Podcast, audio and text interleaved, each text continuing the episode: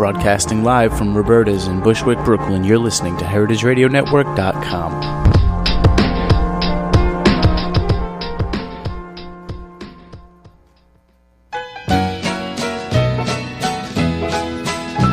In some of my songs, I have casually mentioned the fact that I like to drink beer.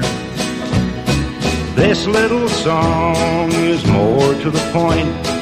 Roll out the barrel and lend me your ears. I like beer. It makes me a jolly good fellow. I like beer. It helps me unwind, and sometimes it makes me feel mellow. Welcome to Beer Sessions Radio on the Heritage Radio Network. It's December sixth, two 2011. I'm Jimmy Carboni from Jimmy's Number 43, joined tonight by my co host, Jen Swartman from The Blind Tiger. Hi, Tiger. Jimmy. How are you, Jen? Doing really well. I've had a really fun beer week. Any- anything in particular you'd like to tell us? Oh, it was a revolving door of fun beer friends. Dieu du Ciel's event was fantastic. Those guys came down from Montreal. And then we had a really wonderful benefit event uh, for a, a friend of, you know, a beer friend from the city. And Tom Baker and Peggy Baker uh, came up from uh, Earth Bread and Brewing, which is in the Pennsylvania area, and brought right. beer that we would not get in New York otherwise. So that was really fun. Well, you guys already always do such cool things at Blind Tiger. I'm really happy to um, introduce our show tonight. We're sponsored by GreatBrewers.com. Learn more about beer, try the Beer Cloud, take the Great Beer Test, go to GreatBrewers.com. It brings the American beer community together, and we're supported by the people at the Good Beer Seal, an association of 34 New York City beer bars. Check it out at goodbeerseal.com. We've got some special guests today. Our theme is Japanese beer and sake show today. Um, a couple people that have been on the show before. Uh, we've got John John Lundbound from B United Imports. Hey Jimmy, hey Jen, how you doing? So, John, you, you guys uh, you have a, a wide ranging portfolio of beers from around the world, but you also have a little piece of Japan in your portfolio, don't you? uh, yeah, we do beer and other beverages from uh, twelve or thirteen different countries. Um, you know, probably eighty-five to ninety percent of it is beer, but we also do sake. And from Japan, we do the Hitachino Brewery and uh, their sake brand Kikusakari. So, right now we're drinking uh, one of the Hitachino beers. What, what is it? Uh, it's the Hitachino Red Rice Ale. Um, it's a really remarkable, very unusual beer um, made with both uh, malted barley as well as uh, red rice and fermented with a beer yeast and a sake yeast. Well, uh, Hitachino beer, it's really dear to us uh, at Beer Sessions Radio. Last year, um, when there was the earthquake and tsunami in Japan, uh, we got together and, and organized a, a fundraiser called Brewers for Brewers at Brooklyn Brewery, uh, and we gave the money twelve thousand dollars. We gave to Mr. Kiuchi uh, of Yeah, Hitachino. I believe it was the largest single donation um, to the fund that we set up with uh, with with uh, the Kiuchi Brewery in Japan. Um, it was a, I mean, obviously, I was there. It was a spectacular event. Um, they really, really appreciated everyone's support. Yeah, I mean brewers from the whole region. You know, from uh, Victory Brewing, Heartland Brewery, Kelso, Six Point, and others came. Home brewers came out, and uh, one of this the reasons that happened is our, our special friend uh, Corey, uh, Corey Eda, who I know as a customer from Jimmy's Number Forty Three. Uh, she's a friend of Mr. Kiuchi from Hitachino, and at the time of the disaster, she asked me if we could organize uh, some kind of event, and she put me in touch with Mr. Kiuchi, who, who, who had I, I've met him before. Uh, he he had been to Jimmy's Number Forty Three Absolutely. and he's a great guy. But uh, Corey, hi Corey, how are you? Hi, Jimmy. It's the first time on the show, right? I know I'm a little nervous. well, tell us a little bit about what happened last year. It was it was a tragedy for Japan. Yeah, I mean it's this year. It was March. Uh, it was uh, such a you know shock to us, and uh, I got. I was thinking about actually, um, you know, Mr. Kiuchi and uh, uh, Hitachino Nest Beer that I love and I, I, I adore, um, because they are in Ibaragi, one of the areas that were not really hit as hard as maybe Miyagi uh, and Fukushima and you know other areas. Yet uh, I heard some disasters and news on it. Then I got newsletter from Nest Beer. Being their fan, I get you know newsletters from them, and they were saying you know don't our customers don't worry, we are okay. But the waters that we you know the water supply that we kept for our production, we're distributing it to you know people who were hit hard in our you know area. So I said, "Oh my God!" And I, you know, because I knew, I mean, actually, I am so happy that I have this amazing red ale beer tonight because this was the beer that made me fall in love with Hitachino Nest beer. And um, this was really opportunity for me to meet up with Jimmy. So I was thinking about Jimmy and I sent him an email and saying, Hey, Jimmy, can't we do something? Maybe we can do something to help them. And, you know, the rest is the story. I was very touched that all the, you know, beer guys in this country came together to help this disaster in Japan. That's great. Well, John, uh, we know that at the time uh, Hitachino had stopped producing beer. Are they are they making beer again now? Oh, absolutely. They're back at um, full capacity. Um, Hitachino, um, forgive me, I forget the exact number. I think they're somewhere like 12 to 15 miles away from the coast. Um, their brewery had very, very little damage. I mean, it's, it's practically nothing. Um, the other brewery in their region, however, was completely destroyed, just leveled, and there was a lot of um, really catastrophic damage. And obviously, 12 miles from the coast, in their region, there was a lot of really, really horrible damage. So, um, at the time of the disaster, Hitachino or the Kiuchi brewery stopped producing uh, beer, stopped producing sake, stopped producing their shochu, and put all of their efforts towards just distilling water so that, um, or distilling, purifying water so that they could just get pure um, water to sort of help in the relief effort. Um, and eventually they did start brewing again. Um, getting the beer to the states at that point was compounded by the fact, or sorry, the difficulty was compounded by the fact that the you know sort of existing trade imbalance between the United States and Japan was made that much worse by the disaster. Um, there were no uh, shipping containers going into Japan. Those that did go in were um, prioritized by those that had relief supplies. And if you don't have a lot of shipping containers going in, you don't have a lot of shipping containers coming out. So that was difficult for a while. Um, now the supply of Hitachino beer is, you know, pretty stable and pretty back where it was. Um, we're going to have another bulk container up and running in the next month or so, and that's going to be exclusively for bringing um, Hitachino beer to the U.S. for kegging. So um, at that point, hopefully, we'll have some sort of have some uh, have a bit more inventory, especially on draft, to really supply the U.S. market, which will be great. So uh, Kiuchi, it's called Kiuchi Brewery. Is that correct? Uh, yeah, the family is the Kiuchi family. The uh, um, you know Toshiyuki Kiuchi is uh, currently um, running the show. Uh, their beer brand is Hitachino, and their uh, sake brand is Kikusakari. So what did they make first? Did they make sake first or beer? Great question. They've been making sake since the late 1800s. I think sometime in the 1870s. Um, in Japan, there was a law that was sort of um, in place from the British occupation that said if you made sake, you can make as little or as much as you want. But if you made beer, you had to make a minimum of several hundred thousand barrels a year. Um, again, I'm not great with numbers. It was a very, very large number. Essentially, it was a protectorate thing put in place by Sapporo, etc. Um, in the mid 1990s, that law was uh, taken away. Was was um, and essentially you could have any size brewery you wanted to. So a lot of the smaller, more progressive sake producers in Japan started to make beer for the first time, um, and that was when Hitachino got in the game. So, sorry, John, but Corey's actually shaking her head at some of the information you're giving. So I was curious what she had to say. No, no, I'm sorry. You said British occupation?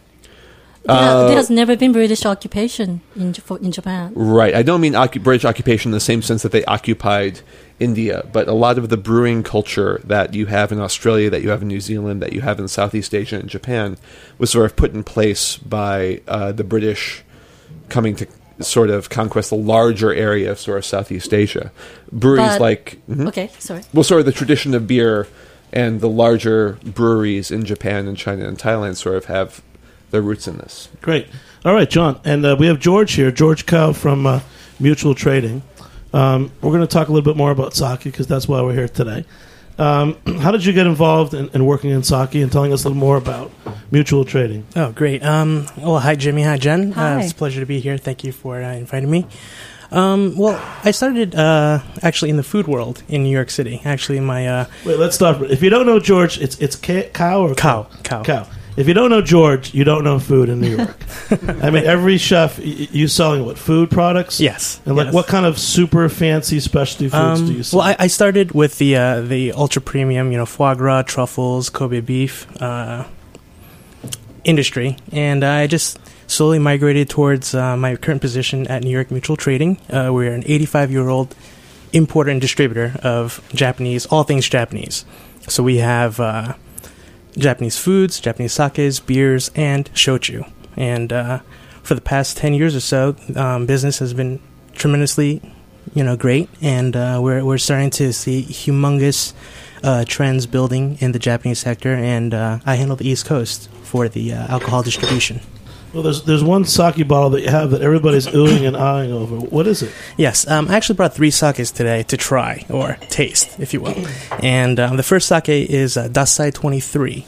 Now, this is a, uh, I would say, medium-sized brewery from Japan, in uh, located in Yamaguchi Prefecture. This is the southwest corner of the banana-shaped island called Honshu, and this sake is uh, characterized as a Junmai Daiginjo sake. And for those who understand the characteristics and the um, the way that we classify sakes, this is ultra high premium. Um, this sake tends to be very aromatic, very floral, and I would recommend you know serving this more towards an aperitif or uh, during appetizers because of the aromatics that you get.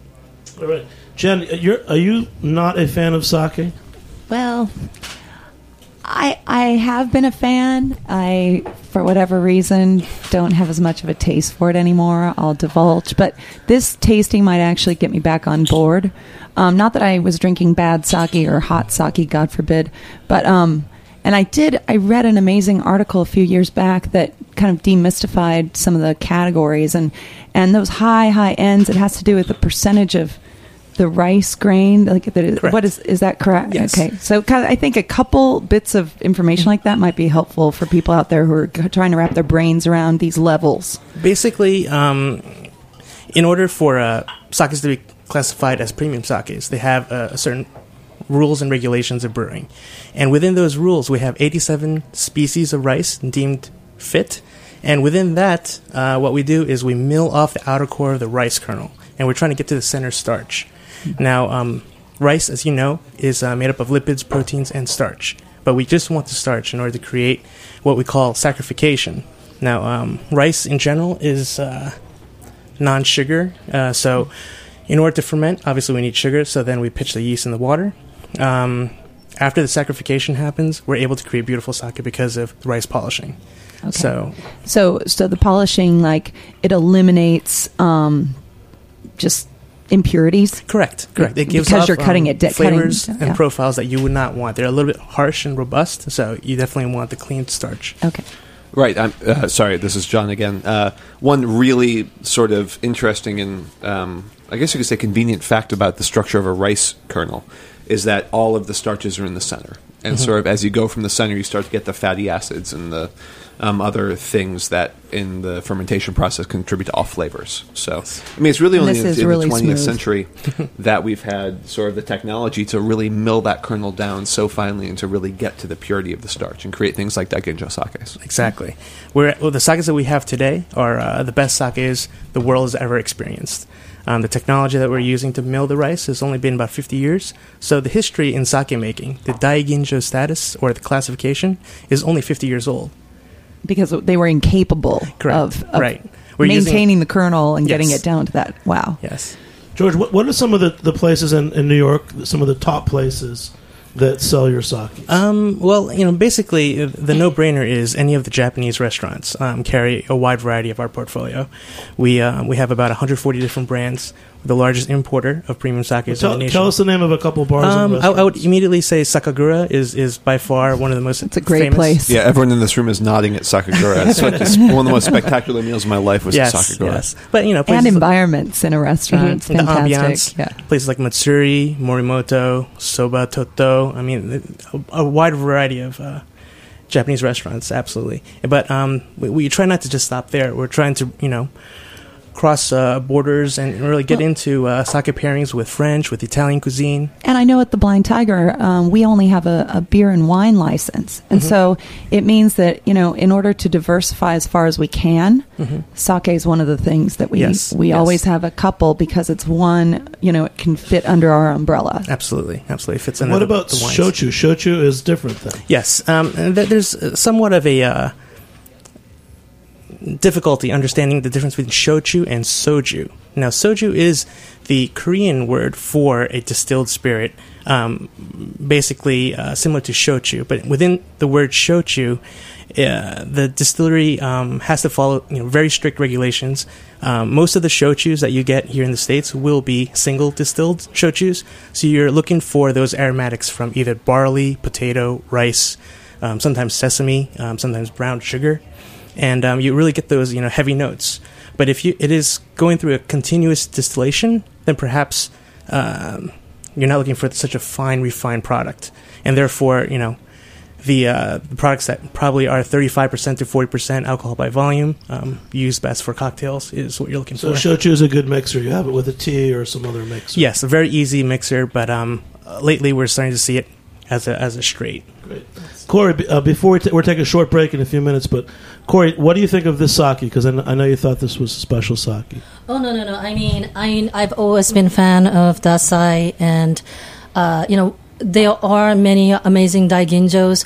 I don't want to sound like I'm favoring one over the other, but I know that they have one of the best. Uh, tech, you know, technical skills to make this daiginjo. So um, I just love. I mean, thank you, thank you. Great. I was just gonna say- Hold on, you're not on the show yet. Hold on. We're going to take a short break. We'll get to uh, him. We'll be back to talk more about Japanese Hold sake thought. and beer on Beer Sessions Radio. You don't have to. If you don't want, you don't have to. If you don't want, you don't have to.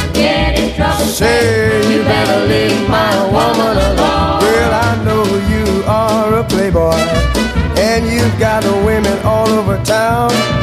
But listen, buddy, if you ever sweet talk my little girl, I'm gonna lay your body down. If you don't want, you don't have to. You know you don't want. Oh yeah. If you don't want, you don't have to. Oh, you better leave my woman alone. Well, I know you got your money, and you've got a new 56 too. But if I ever see my little girl in your new car, I'm gonna do some work on you. If you don't want, you don't have to. You know you don't want. All right. Yeah. Okay, welcome back to Beer Sessions Radio on the Heritage Radio Network. I'm here with Jen Swartman from Blind Tiger, Jimmy Carboni from Jimmy's Number 43. Quite a group of guests. So we've been talking about sake a little bit, J- Japanese beer a little bit. Well, now we've got a, a really cool guest who's actually located next door to us here at Roberta's. Um, his name is Philip Gilmore from Momo Sushi Shack. How are you, Philip? I'm good. How are you? Tell us about your place. I, you're at Roberta's a lot. Uh, well, I'm at Roberta's a lot because I only have a beer and wine license, so I don't have tequila. So that's why I'm. at Where is your place? Uh, I'm right next to uh, right next to Roberta's, right next to the liquor store, right on the corner here. Um, So you're in Bushwick? Yeah, I'm in, Bush, I'm in Bushwick. We're at uh, for, uh, 43 Bogart, and uh, It's yeah. called Momo Sushi Mo-. It's called Momo Sushi Shack. Uh, our website is momosushishack.com, and uh, yeah, I started it with my friend Makoto Suzuki, who uh, who's the owner of Bozu in uh, in Williamsburg. That's been there for about eight years, and that's when I first started learning about sake. Is over at that restaurant. So you're quite. Uh, are you a sake expert or a sake enthusiast? I, I, I, I've been drinking sake for about four to five years now, and uh, when I first started drinking sake, uh, I realized that I didn't love red wine and beer that much. I like them a lot, but sake, I just love it. I'm very passionate about it. Yeah. So, what are some of the sakis that you really enjoy that we could buy at your place? Uh, well, the first. The first one I brought today is called Suijin. Uh, this is a Junmai, so uh, that means that they, they don't add any you know alcohol or uh, or water to it. And uh, and I will say that I am not perfect. So if there's anything that you either want to correct me about, anybody in the room, I am not above it. uh, so uh, the first thing when I when people try Suijin, what I like to tell them is is that uh, when you hear the word dry with sake, it's not the same as when you are talking about like even a white wine or a red wine. Uh, sake is always going to have floral notes. It's always going to be semi, li- little bit sweet. But uh, if you guys want to try this one, this is this is about as dry as sake gets, I think. Jen, are you trying sakis? Yes, I'm trying. And Good that last one. one, that last one was so good that it does remind me. I'm not. I'm not sure what happened. The I'm not biggest, I mean, I. I think that for for people that are in the New York restaurant world, I think a lot of people have a familiarity with good sakes. But I think that if if you haven't been introduced to it, I mean, sake is like it's black and white. It might be what cold sake or hot sake. I mean, wh- what's the problem with sake? Why is it misrepresented so often? I think because there hasn't been a big advertising push personally, like um, I don't probably think Four Loco is that good, but they have sold a lot of it. you know, I mean, it's I think it's about advertising. I don't think there's a big uh, there's a big push. If you advertised sake properly and people tasted it, it would it would it would build from there. That's what I've always told people. But It's my impression that uh, in, back when they were first importing any sake, we got all the worst possible sake, and then they just started heating it up, which I don't. You don't do that in Japan, do you? Um, actually, uh, we, do? we do serve hot or, or warm sake. Okay. But um, unfortunately, this is the story I usually give people is, you know, in the beginning of the importing days, uh, about 40, 50 years ago, when we started bringing sakes to the States, um, the logistics weren't really set in place. What I mean by that is uh, refrigerated containers were not really part of the game plan. So by the time the sakes actually got to the United States shores, they were starting to go a little, yes, a little, a little turn.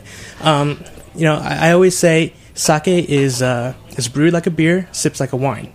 Now, there's so many familiarities with uh, sakes to beers. We're using actually the same uh, top fermenting ale yeasts. Um, basically, uh, instead of a uh, a single dis- uh, I'm sorry uh, fermentation, it goes through multiple parallel fermentation, and we can talk about that maybe you know later Next show. next show. Yeah. But um, That's Saki 201. Yeah. yes. but uh, basically, um, we didn't have things in place. So by the time the the sakes were stored in warehousing, then went to distribution. By the time it got to restaurants, it turned. It probably skunked a little bit, and uh, you know, ultimately, business is business. You have to sell what you have. So. Um, unfortunately, sake bombs or um, heating sakes to an extreme amount when we start seeing steam, that's just way too much, no matter how much people say heating sake is correct.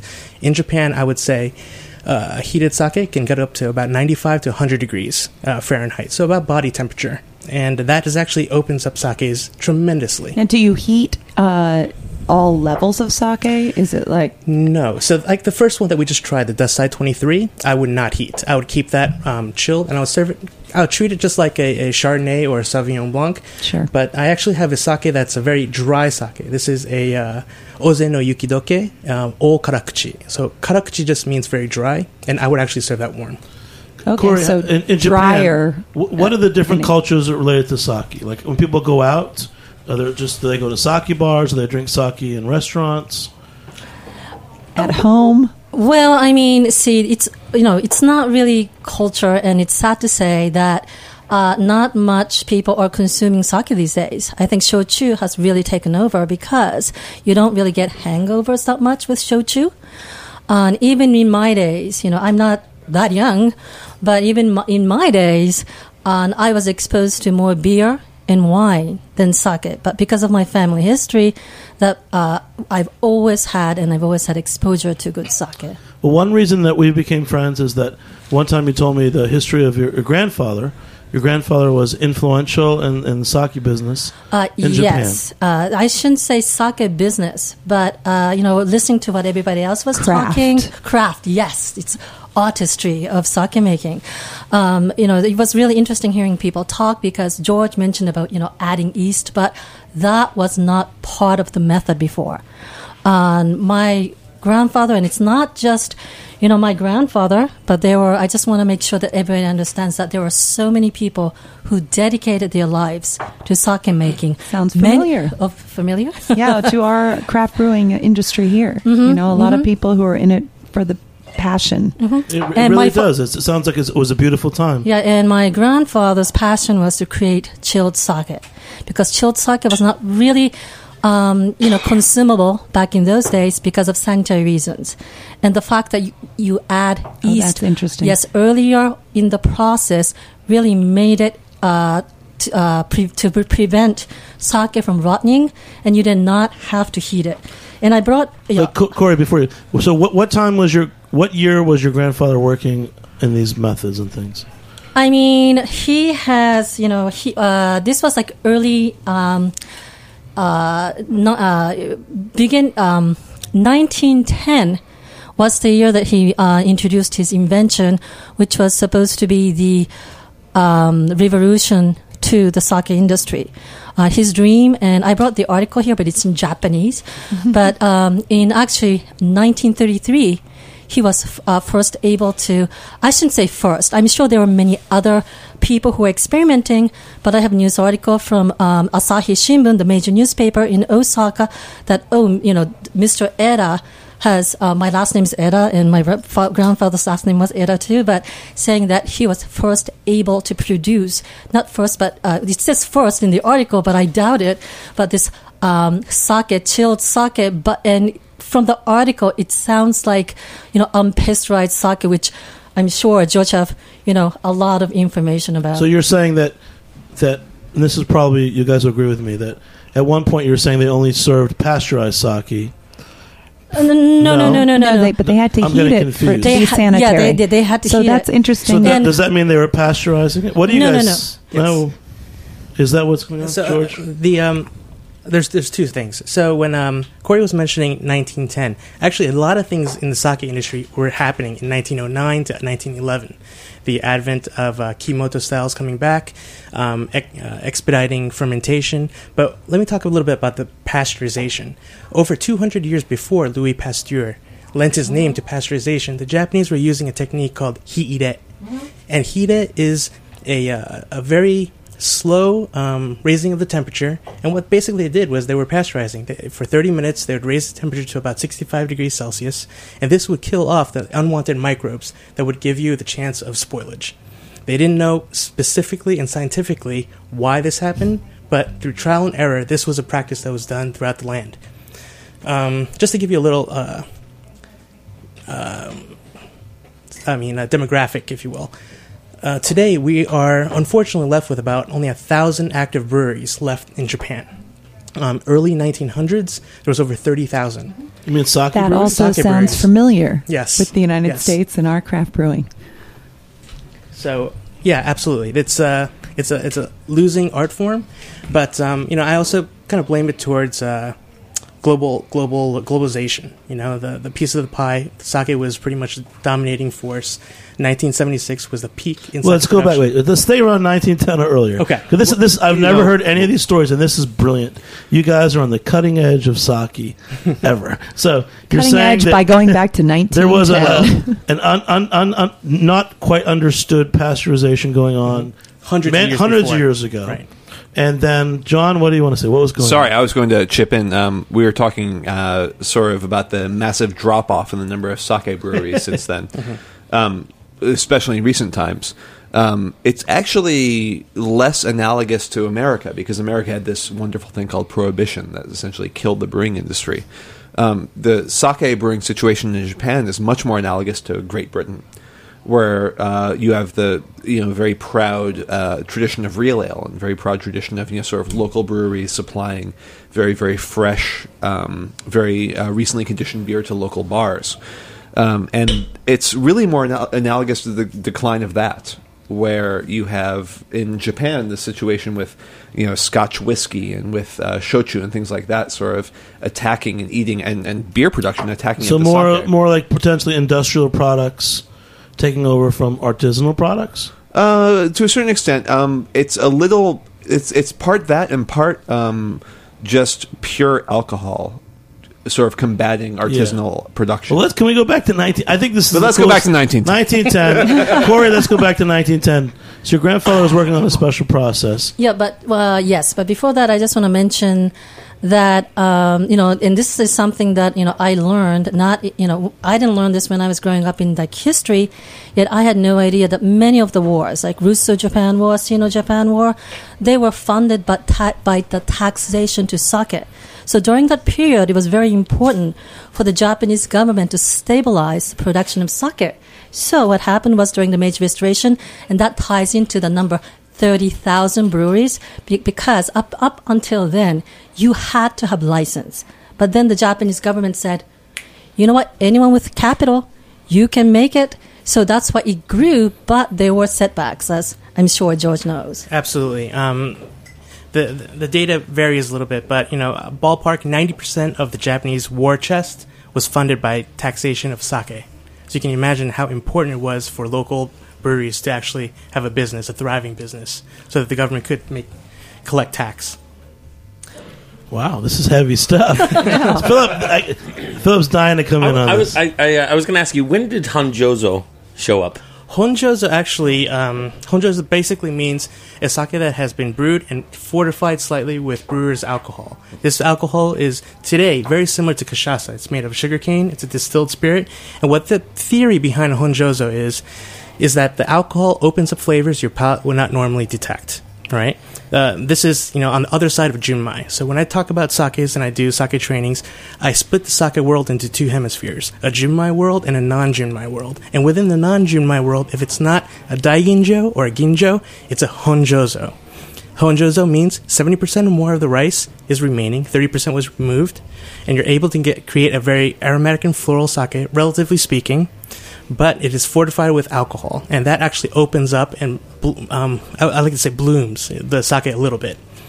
Um, Wasn't the original Honjozo almost like a uh, not like bathtub gin per se, but wasn't it during was it World War II that Honjozo popped up? Yes. and it was like which I always which I always tell people it's also almost uh, equivalent to prohibition Mm-hmm. because they were making small batches of sake because people need to have rice to eat, but they also need right Yes. sake to drink. So they're making small batches and then adding just alcohol and water. Correct. Yeah. And, and the Honjozo itself, um, you know, there's so many analogies with the beer world. This is actually a great segue. Um, I like to always talk about um, the Honjozos of, of pre World War One, and what I mean by that is they didn't have strict regulations back then. Today's Honjozo cannot be past 10% alcohol per solids. So if you're using 100 kilos of rice, you cannot add more than 10 kilos of the liquid, the distilled spirit. Back in the day, there were no rules. So o- oftentimes it was three times. It was it was it was cut three to one actually. Water to alcohol and a little bit of rice to give you that flavor. And if you ever having a machine sake, it is one hundred percent Honjozo. Having having a what sake? a, a, a hot sake. I always tell Oh, people too that Honjozo is, is either the bottom of the barrel Mm-hmm. or like one of my favorites. Like if you have Honjozo, it's, if you have Honjozo, it's either going to be really cheap or really expensive. Philip, have you been to Japan? no, I've Yeah. been there in spirit. I feel like you've been there. Yeah, nope. Wh- wh- if, you, Not if you yet. did go I to have never- Japan, wait, Yeah. if you did go to Japan, which region would you go to, and what sake would you want to, vi- you know, sake brewery would you want to visit? Um, I mean, I love Dassai. I would definitely go to Dassai. There's too many for me. It, it would be Where's impossible. where's the site? Where is it? Yamaguchi Prefecture. Yamaguchi, It's- yeah. There's four main islands in Japan. Honshu on the bottom left portion of Honshu. I, I, do love that when, when I look at um, you know, in New York, there's a place like Astor Wines. I mean, they always have a really good selection of sakes. You know, I know there's the top Japanese restaurants, but you know, around the country, do- do you think that there's there's enthusiasm for sake in, in good wine shops and other places? Absolutely, absolutely. The, So uh, that the could be a good place to learn about it. The sake boom is is is really rising. Um, a lot of people are taking note and um, asking for more education, and this is really an education based uh, product. John, what did you have to say? Well, I, I couldn't agree more. I mean, I, I was actually going to ask a question, uh, which is uh, sort of. I was going to offer up a question, which is, you know, what sort of other resources could people recommend to learn about sake? I think that John Gauntner's books are spectacular. Um, if people have the opportunity to, to attend John Gauntner's seminars, I know he hasn't done many of them in English many of them in the states. But What's his What's his name, John? John Gautner. But maybe uh, someone Yes. else could speak more. Uh, Who is he?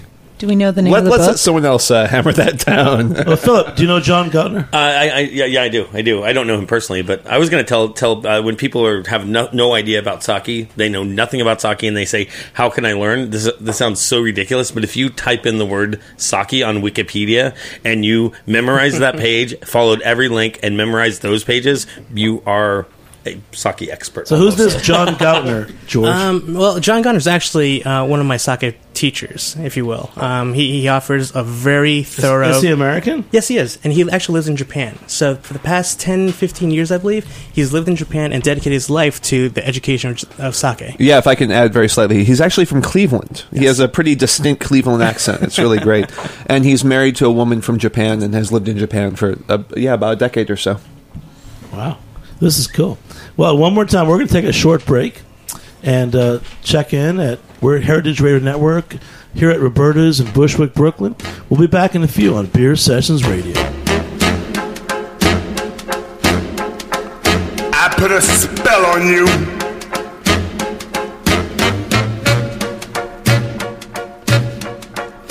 Because you're mine.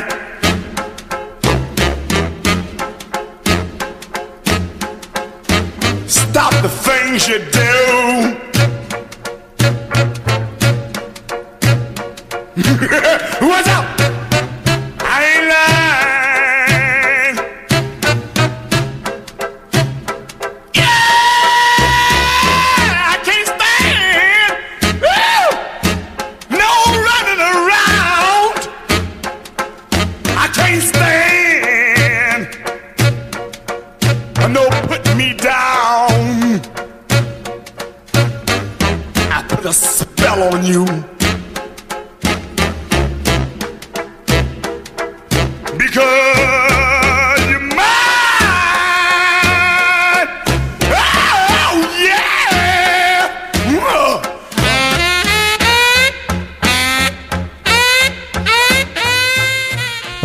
Welcome back to Beer Sessions Radio on the Heritage Radio Network. We're having a great time here. We're drinking some really good sakes and beer at uh, Roberta's in, in Bushwick in Brooklyn.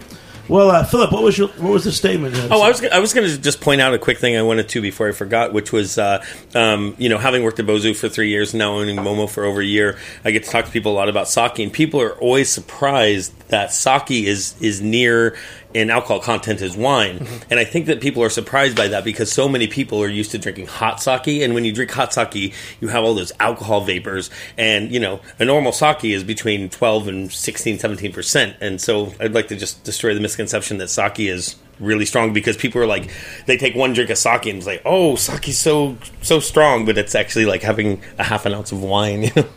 Absolutely. All right. well, I have some more questions. Now so, you know. George, uh, we're drinking a sake now. Uh, it's it's a Nigori, but this tastes like an old fashioned sake. Correct. Um, I'm glad you picked up on that. This is a, a Kikusui, um, perfect snow. This is actually uh, a new sake that we just brought into the states uh, December 1st. So it's only been in, uh, you know, in the streets for five days. But um, this sake is is rather very cloying. It's uh, one unique thing about this is it's 21% alcohol by volume. So this is a sake that's nigori, but it's also honjozo. So there's slight alcohol fortification in this. This is also, I believe, a genshu. Genshu simply means cask strength. Is So this like a party sake? um, this this this would be a, a good kickstart to a good party, I think. Um, what can I say? It's it's very big, it's very rich, bold, but um, because it's twenty one percent, this extends a, uh, a huge repertoire for for mixing. Um, what unique thing that the Japanese have discovered is mixing this with milk. Now, this is very counterintuitive, but actually, when you mix this 50-50 with milk, it's utterly delicious. Well, it has a it has sort of a milky Mm-hmm. consistency. The mouthfeel is completely different than the other two that we had. Mhm. The you know the unfiltered Yes, sort of yes. yeah. Jen, you're not the biggest fan of sake, but are you becoming a fan of sake? I I'm revisiting sake. I actually liked sake um, for a while, and, and I don't know. I didn't have a bad experience like sometimes people have with a certain alcohol, and then they can't go back to it. But I just sort of one day like realized I didn't have much of a taste for it. But I think I need to just study it enough to refine my parameters because sake is quite diverse. There, it's a huge range, and I know that there's a lot of terminology that I don't understand. So I probably just need to figure out what styles. Just like when you start learning about beer and how you have to learn what styles you respond to until your palate gets to a certain point. And I might have overshot it, just I- like somebody who overdoes it with hops when they're brand new to craft beer. Yeah, I mean, I, I um, I don't have any thoughts on what you might have done or might not have done. I will say that sort of. I have no idea. Not that certain- I don't remember the night, but I don't know exactly what I was Yeah, drinking I because think you I guys don't have know, met before. understand enough. Yeah, right. To So- speak, to, you know, to speak to my experience, I think that there was a certain Im- intimidation with sake, where I assumed that it might be the difference between learning about bourbon and learning about Scotch whiskey, and that I can afford bourbon and I can't afford Scotch whiskey. I mean, I can't afford the twenty dollars a shot for the But two also, years. aside from the expense, those two flavor profiles within the whole whiskey umbrella are so dramatically different. and some people gravitate to certain flavors and some gravitate to others. I think that's very true. And what I was sort of pleased to find is that in the in the sake world, there was actually a much wider array of flavors available available to me at a reasonable price point than I expected. And sake has a really distinct um, regionality. Even you, you you can really start to s- to taste and start to sense sort of the different regional characteristics, even at a pretty reasonable price point. As long as what you're having is junmai, it's Uh, it's going to be John premium. It's and George. Are there any uh, special sake events going on in the next six months that uh, someone could learn. You know, I want to go and, and taste through like you know twenty flights of sake and. I'll tell you my favorite um, sake every night bar. at Momo. Momo, is that what you Every, do? every, you ever- every night it is a special sake tasting at Momo every single night, believe that. and sometimes in the morning and sometimes in the afternoon. I have a favorite sake bar though in the East Village, Decibel. Yes, That place is great. Do they really I have mean, good it's such there? so much atmosphere and one of the great. Momo, sake tell lists. us. We're going to just call you Mr. Momo because you're Mr. Mr. Momo. What, That's- tell us again. tell them about it. Momo, what, where are you? Bogart, what? 40, 43 Bogart on the corner. In of which neighborhood? Bushwick. Bushwick, Brooklyn, America? Brooklyn, America. And you have yes. a website? Yes, momosushishack.com. I love you, man. Thank you, man. This guy is, is changing what you would think of sake. You know what I tell people is uh, sake is like country music or hip hop. If you don't, if you haven't heard a country, if, if, you know, I hate country. Well, you haven't heard the right country music song. I hate hip hop. and You we haven't talk heard about the that right- with beer all the time Yeah, too on this sake. show and They- everywhere. If, yeah. you, if, if, if somebody doesn't like sake, they just hasn't haven't tried the right one. That, Mr. speaks Roma, to the wait. ramen is soul food idea. Yeah, right? Wait, stop, Miss. Mr. Tell us a little more about the food that you serve at Mr. Momo. Um, You're going to change the name to Mr. Momo. yeah, Mr. Momo Sushi Shack. Um, well, we're, we're taking uh, basically how I would describe it in less than two hours would be uh, we're taking uh, traditional Japanese cooking techniques and then uh, and then using uh, seasonal, organic, and local ingredients as much as possible. So, like uh, let's say for instance, if you get a tempura in my place, it's going to be done exactly how tempura should, but then we're going to be using something like uh, like zucchini flowers or candy striped beets or you know purple carrots. Cool. And then the sake that you buy. How many bottles of sake do you have at at Momo? Uh, well, we, I, I have a very small restaurant. It's only 800 square feet. So right now we have a. It rotates a little bit, but nine different different That's bu- good. types of sake, but they're all different styles. I have a you know. No. Wh- in which in New York, which distributors do you buy from? Um, I uh, you know um, I did a big uh, a big uh, sake tasting at the Brooklyn Botanical Gardens. It was a uh, bonsai lecture and sake lecture, and uh, JFC uh, J- the JFC company.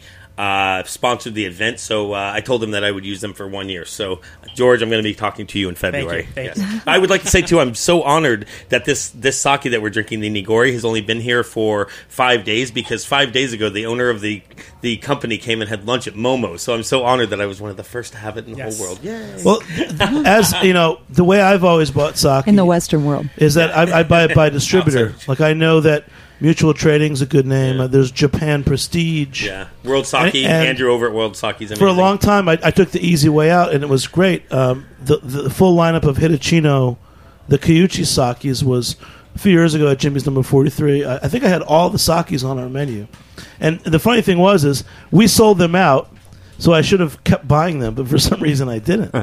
Well, the oth- the other thing about the the sake line from Kiuchi, the Kikusakari sake, sake line, is that um, you know in Japan, uh, is very known for making um, less more esoteric versions of sake. For instance, you know they are very very proud of their taro sake. They're very proud of their asamura sake, and their daiginjos are also very very. Um, very extreme and very specific to their regionality. Um, Are they getting creative with it and doing things that are just completely non-traditional, or Uh, they actually have a What? very, very good sense of sort of taking aspects of the tradition and sort of manifesting them in, in new and original ways. well, once again, that sounds like an ongoing theme with what we do here. Heck yeah. You know, another and, another and beer George, analogy. um, Yes. going back to you know when when Corey and I were talking about the the Japan disaster last this year, but it feels like last year. Thank God, it was such a. Uh, we've moved on so much. Gosh, that was horrible. You know what? I have to say this. Last year, you know, the Japan, the earthquake and the tsunami. I mean, one reason we're doing this show tonight is we, everyone in this room we have such a connection to Japan, Japan products, Japan culture. Um, it's inspired many of us to to think of a different life. You know, in, in in our you know in the field that we're in. I mean, in restaurants and food and beverages. You know, Japan is is really set a standard for so many things. And when that disaster happened, we really felt it. And to, to do the Brewers for Brewers event uh, last spring, it, it was something that we would not have been able to not do. But but George, you know, tell us what what's going on with the the sake and other companies that you work with in, in Japan right now. Yeah, well, with regards to um, the relief efforts, you know, I actually every year I, I take a few trips to Japan and I visit some of my breweries. And um, actually, I was stuck in Japan during the earthquake. Um, I was scheduled to fly back uh, March 12th and March 11th. Um, the big earthquake hit. I was fortunately um, in Ky- in Kyushu, so I didn't you know receive any of the residual you know shock and stuff. But when I got back to Narita, um, the planes were all you know. Uh, Backed just- up. yeah, completely backed up, and I was stuck there for 24 hours. They sent out you know, emergency sleeping bags. You know, everything was taken care of, but aftershocks every 30 minutes, and these are like Richter scale fives. So that was you know really really scary, and I, I feel con- considerably lucky that I'm, I'm here in the United States in a safe you know um, environment, talking to everyone here. But um, in terms of the relief efforts, yeah, a few of our breweries were hit from the um, the uh, atrocities, but uh, everyone has somewhat you know pulled together, and I think that's that's the very unique thing about this this small um, industry and environment is you know we're, we're all really just family. You know, um, we uh, we had a humongous charity event. Um, a lot of the different distributors and importers got together um, a month after the. Uh, the earthquake and in New York, New York City, I think we raised close to ninety thousand dollars, um, and Oh, that was immediately sent great. to the uh, Japan Society Red Cross uh, earthquake relief. You know, uh, Jimmy, as far as Brewers for Brewers, um, I know you and I have talked about this privately a little bit, but there's actually a batch of beer um, at Hitachino that was in the maturation, in the temperature cold ma- temperature controlled maturation tanks when the earthquake and the tsunami hit, that um, essentially spent three or four days in the maturation tanks without power, and um, it developed some really interesting secondary fermentations, probably from lactobacillus and some other things, and it's really, really delicious. I had the opportunity to taste. What did they it call it? maybe, Well, uh, I had the for opportunity Brewers. To taste it maybe three or four months ago, and it's really spectacular. And we will be bringing in um, a bunch of it and making it available exclusively to accounts that raised money for the relief effort. What That's is the name of it? And we're calling it three days because that's how All long we right. went without power. Well, one more thing. We're, we're definitely going to do another sake show. We have to. And, and everyone in this room, we will be back. We're all friends now. And just so what we usually do after the show, we hang out here at Roberta's in Brooklyn. We have dinner. There's pizza. There's foie gras. There's steak. It, it's kind of a treat, but hey, we we earned it. But um, going back to the to sake, um, is there any a tradition of, of sake uh, home brewing? Do, do, do people do that in Japan? That's a great question. There is a style called doburoku that is a very easy um, fermentation, but in terms of creating a sake of this caliber, sa- making sake is so so difficult. So um, home brewing is, is almost an impossibility. But it's illegal too these days.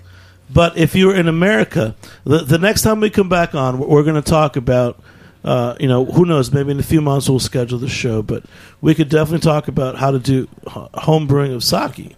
Is that possible, John? Well, he's just I'm- saying it's not Jimmy. So Well, he she might said be, it's he illegal, might be he's able No, I mean, there, there's two major challenges. One is that you need to mill away at least 50%, if not, you know, 60, 70% of the rice grain. And we don't have and then access the other to those thing mills. is that as opposed to barley, you know, where you can malt barley very easily by essentially starting the germination process, uh, rice don't malt. So you have to use koji, which is a bacteria. So, yeah, making it's sake not at home is impossible. very challenging. It's not impossible. It's very, but like you're very in a deeply little bit challenging. over your head. Well, I'm not because I'll tell you why. Because until until whatever, 1979, homebrewing was illegal.